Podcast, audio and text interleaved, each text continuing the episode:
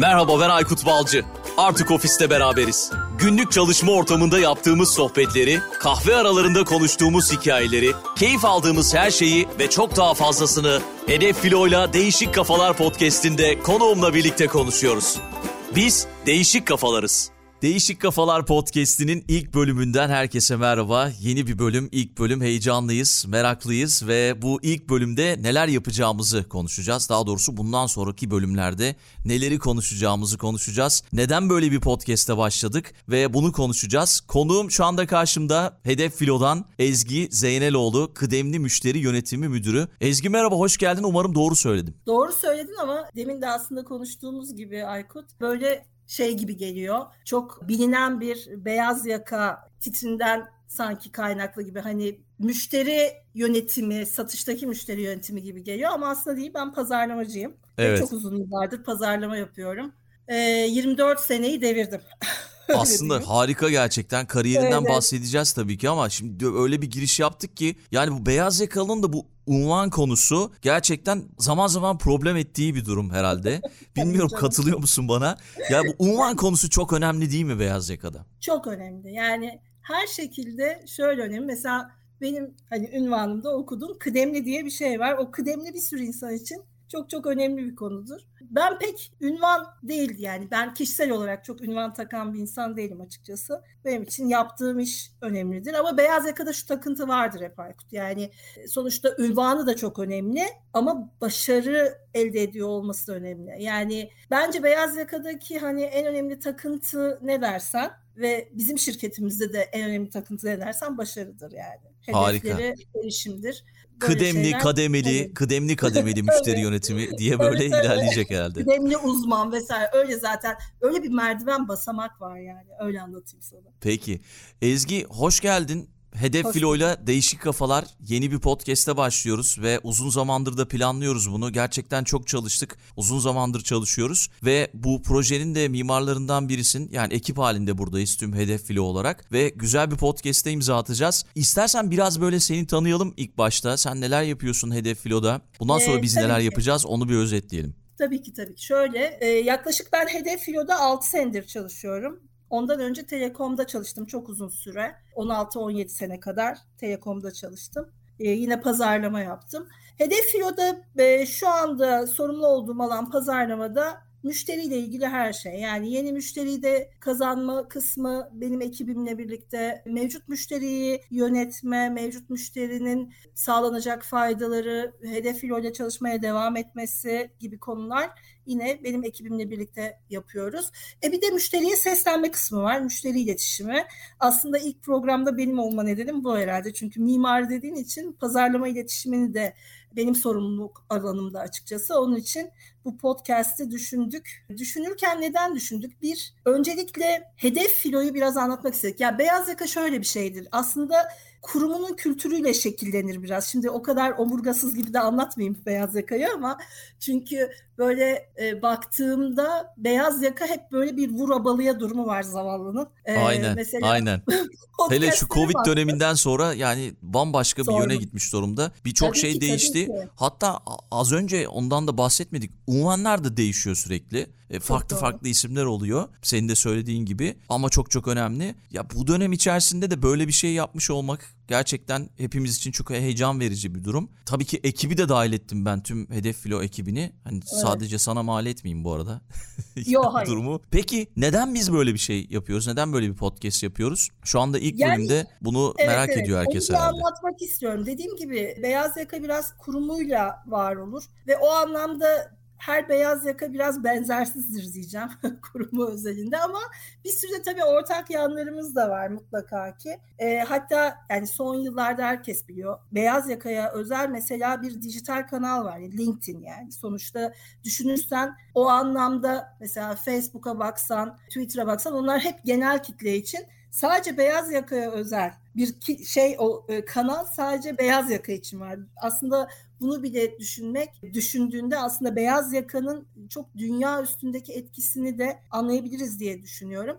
Biz bu programı niye yapmak istedik? Bir, biz nasıl beyaz yakalarız? Bir onu anlatmak istedik. Bir biraz beyaz yakayı da olumlu yönleriyle de anlatmak istedik. Hep olumsuz yönlerini yaka, konuşuyoruz galiba. Hep öyle. Yani beyaz yaka hep böyle biraz dalga geçilen, diliyle de dalga geçilen, yediği içtiğiyle de dalga geçilen, ünvanlarıyla dalga geçilen biraz böyle mizah konusu. Gerçekten öyle. Ama beyaz yaka bir yanıyla da ekonomiye çok faydası olan, dünya ekonomisine yürüten, gerçekten bunun böyle aslında şeyleri de var. Verileri de var yani rakamsal verileri. Yürüten bir kitle diye düşünebiliriz. Onun için ben biraz hani bu programı hep düşünürken şöyle düşündük. Yani dedik ki hem bir hedef filonun beyaz yakası nasıl bir beyaz, be, beyaz yaka onu anlatalım. Hem biraz işimizi de anlatalım Aykut. Yani evet. işimiz İşimiz deyince ama şöyle anlaşılmasın yani hedef filo operasyonel kiralama yapan bir firma. Operasyonel kiralama nedir? Özellikle binek ya da hafif ticari araçların belli bir süreliğine isteyen müşteriye kiralanmasıdır. İçindeki hizmetlerle birlikte yani bakımıdır vesairedir.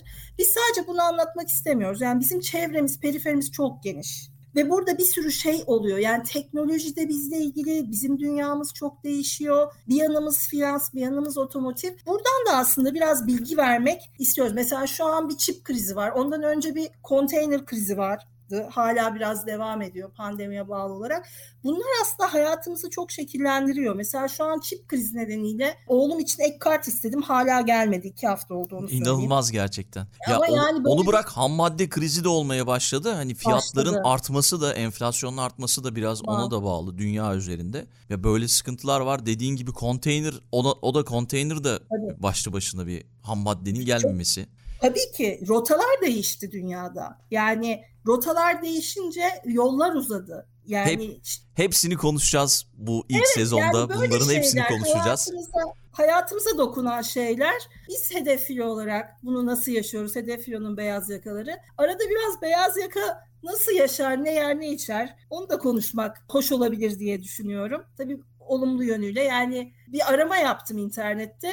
Dünyada hep beyaz yaka suçlarıyla konuşuluyor podcastlerde. Bu çok ilginç. Evet evet aslında ben ilk olarak podcast yapacağım zaman kafamda şöyle bir podcast fikri vardı. Dünya üzerindeki podcastleri böyle araştırmıştım. İlk aklıma gelen podcast o oldu. Çünkü bu dedim çok ilgi çeker. İşte beyaz yaka suçları.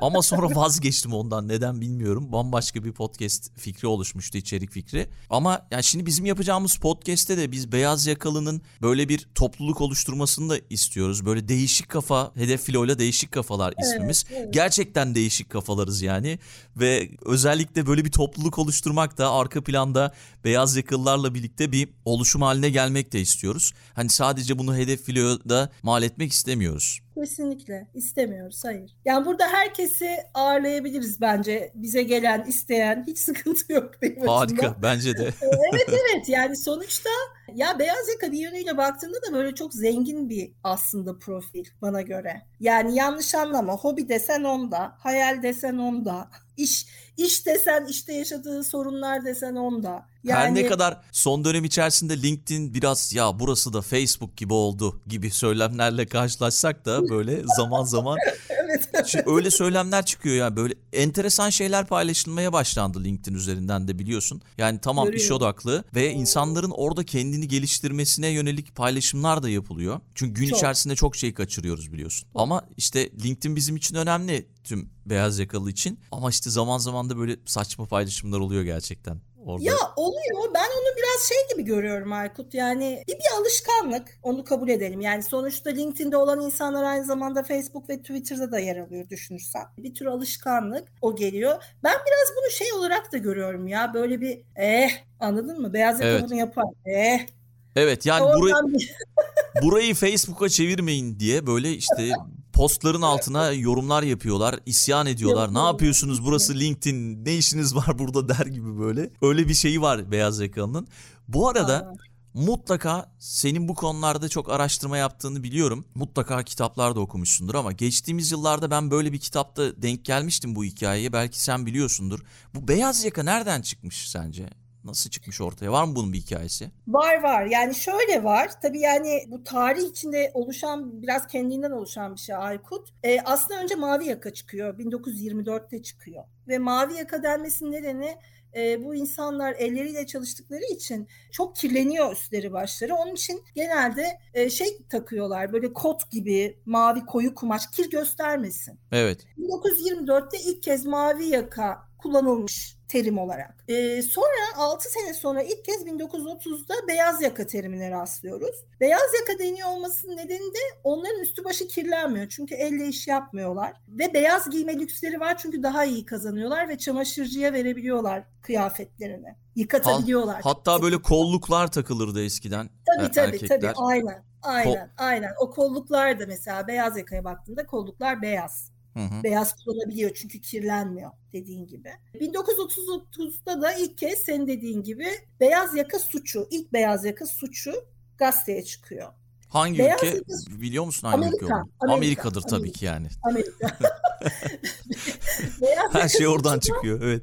Aynen beyaz yaka suçu da şöyle yani işte zimmete para geçirme bu tür aslında suçlara beyaz yaka suçu deniyor. Yani işte kandırma vesaire gibi şeyler beyaz yaka suçu. Mesela FBI'da bununla ilgili ayrı bir birim var öyle söyleyeyim. Evet evet Ve bununla ilgili çok fazla podcast da var biliyorsun. Var var var çok var. Ve baktığım zaman yani beyaz yaka ile ilgili podcast'e baktığım zaman en üst 15'te hepsi şeyle ilgiliydi. Beyaz yaka suçları ile ilgiliydi. Daha böyle kriminal, daha böyle konular şey yapılıyor, e, izleniyor beyaz yaka ile ilgili.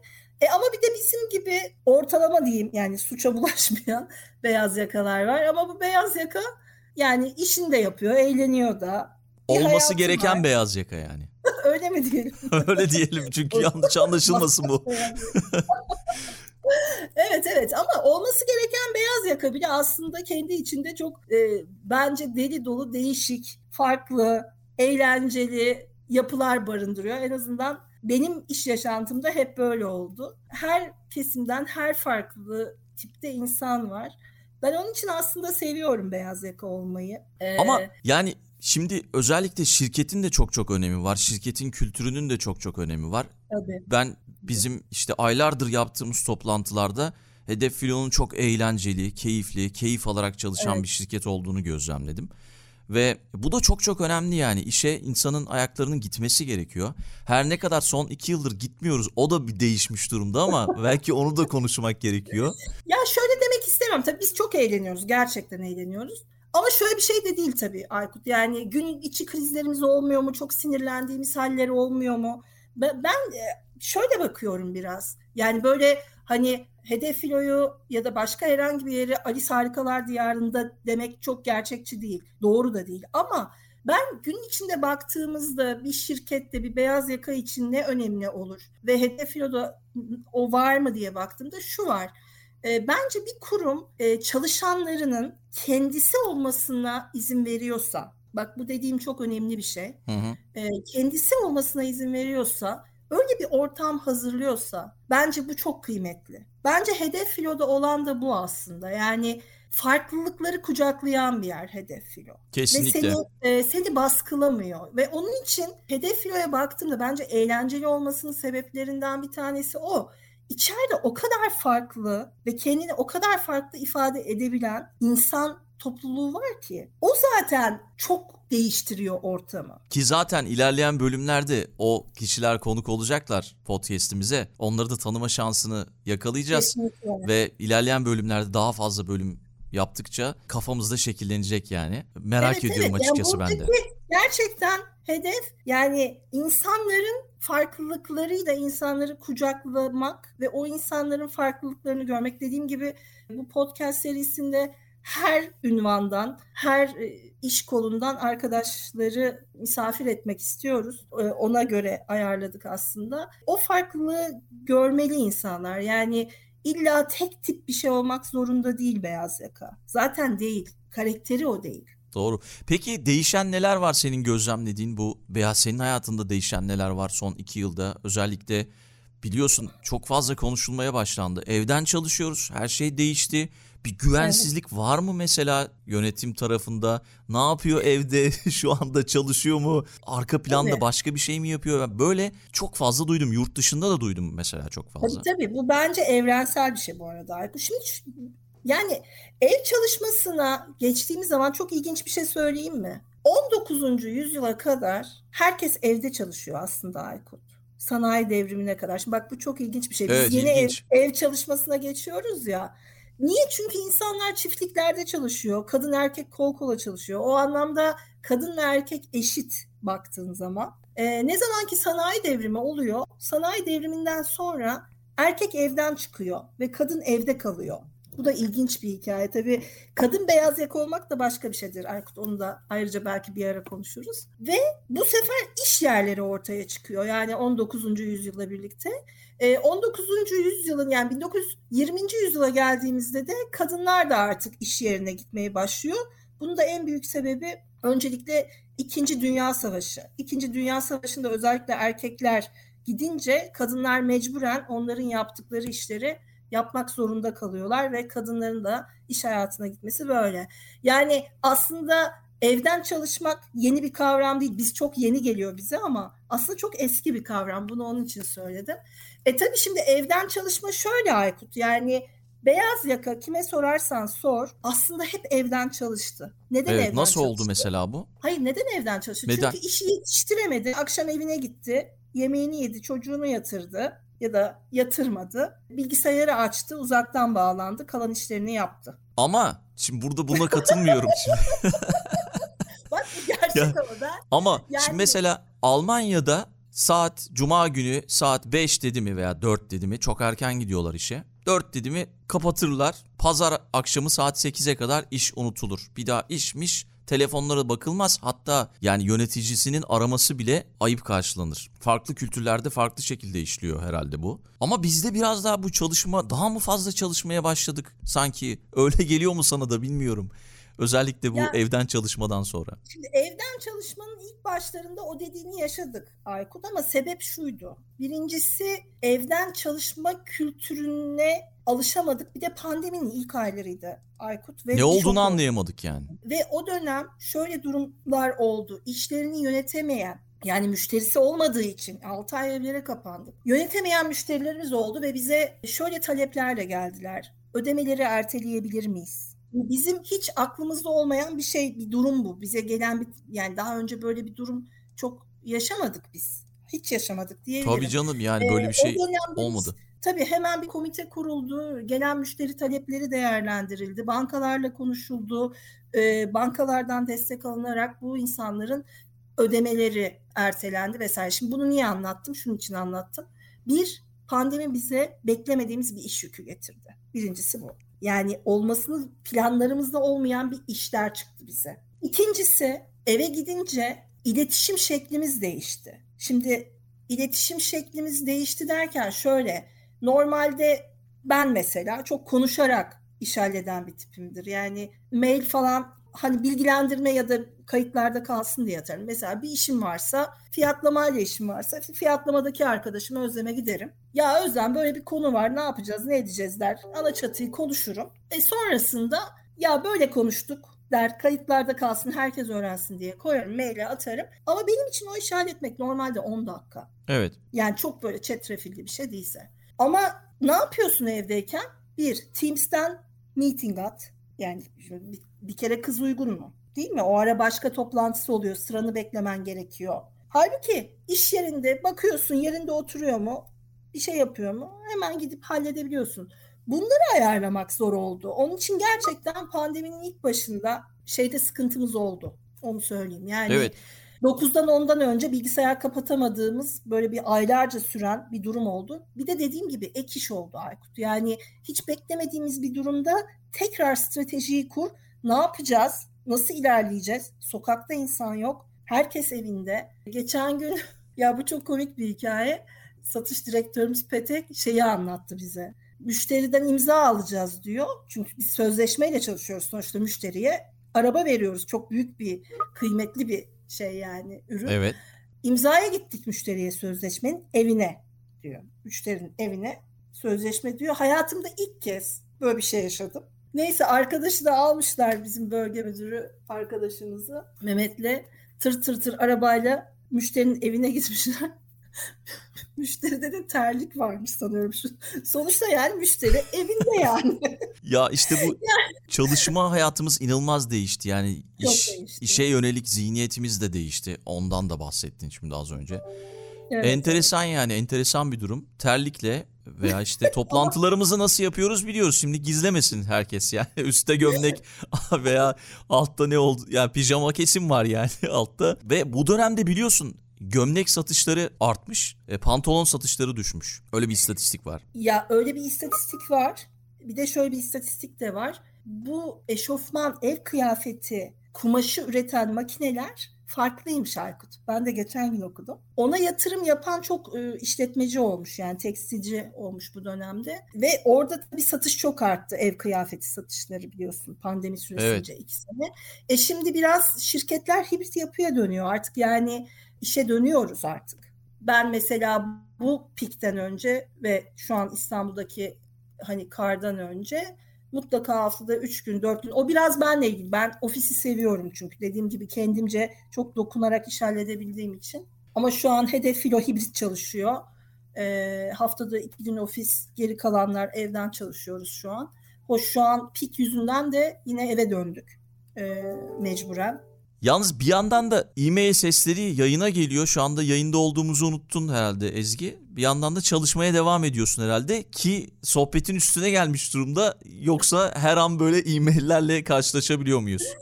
Şimdi şunu söyleyeyim yani bir yandan konuşup bir yandan e-maillere bakıp cevap yazmıyorum. E, Aykut bu arada bir beyaz yakanın böyle bir yetkinliği vardır onu söyleyeyim. E, ama tabii ki e-maillerimi kapatmıyorum. Çünkü bir beyaz yaka için e-mail kapatmak damarlarını kesmekle eşit. Bunu yapamayız.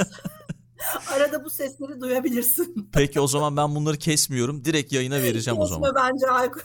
Beyaz yakanın hayatıysa hayatı.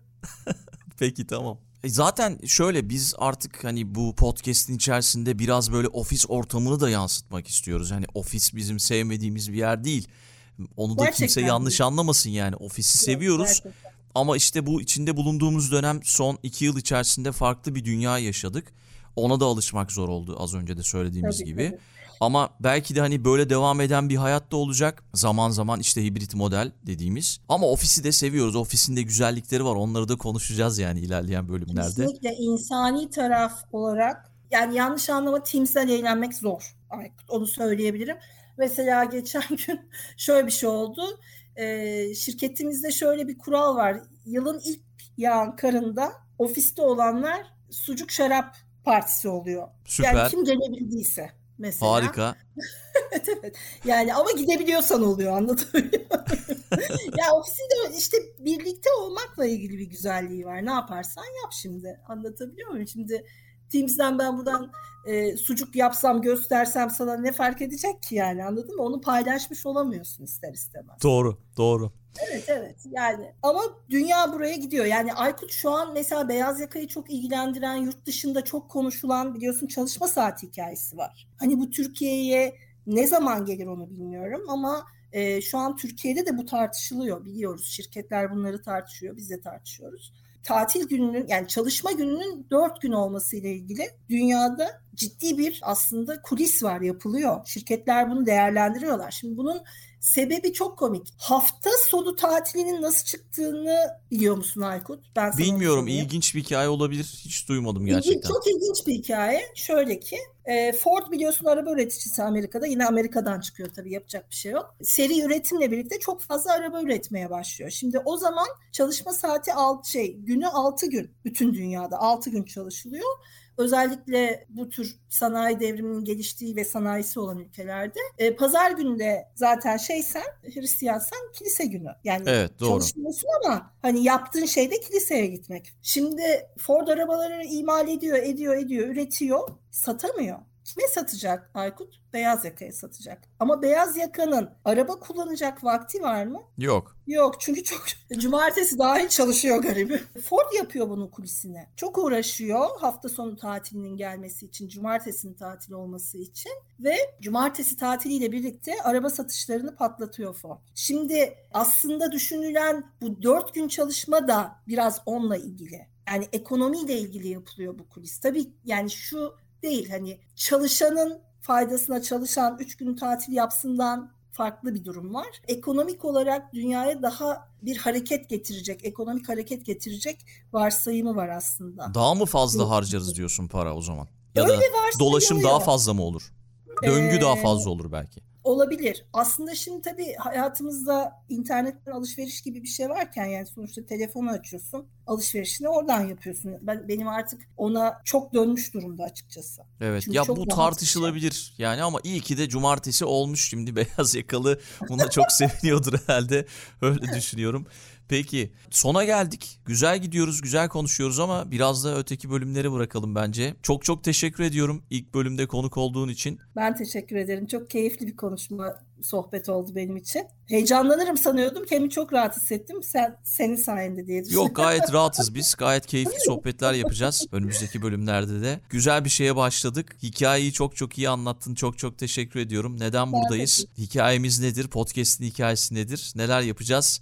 Önümüzdeki bölümlerde buluşmak üzere diyorum o zaman. Çok çok sağ ol. Görüşürüz Aykut. Türkiye'nin öncü filo kiralama şirketi Hedef Filo'yla değişik kafalar sona erdi.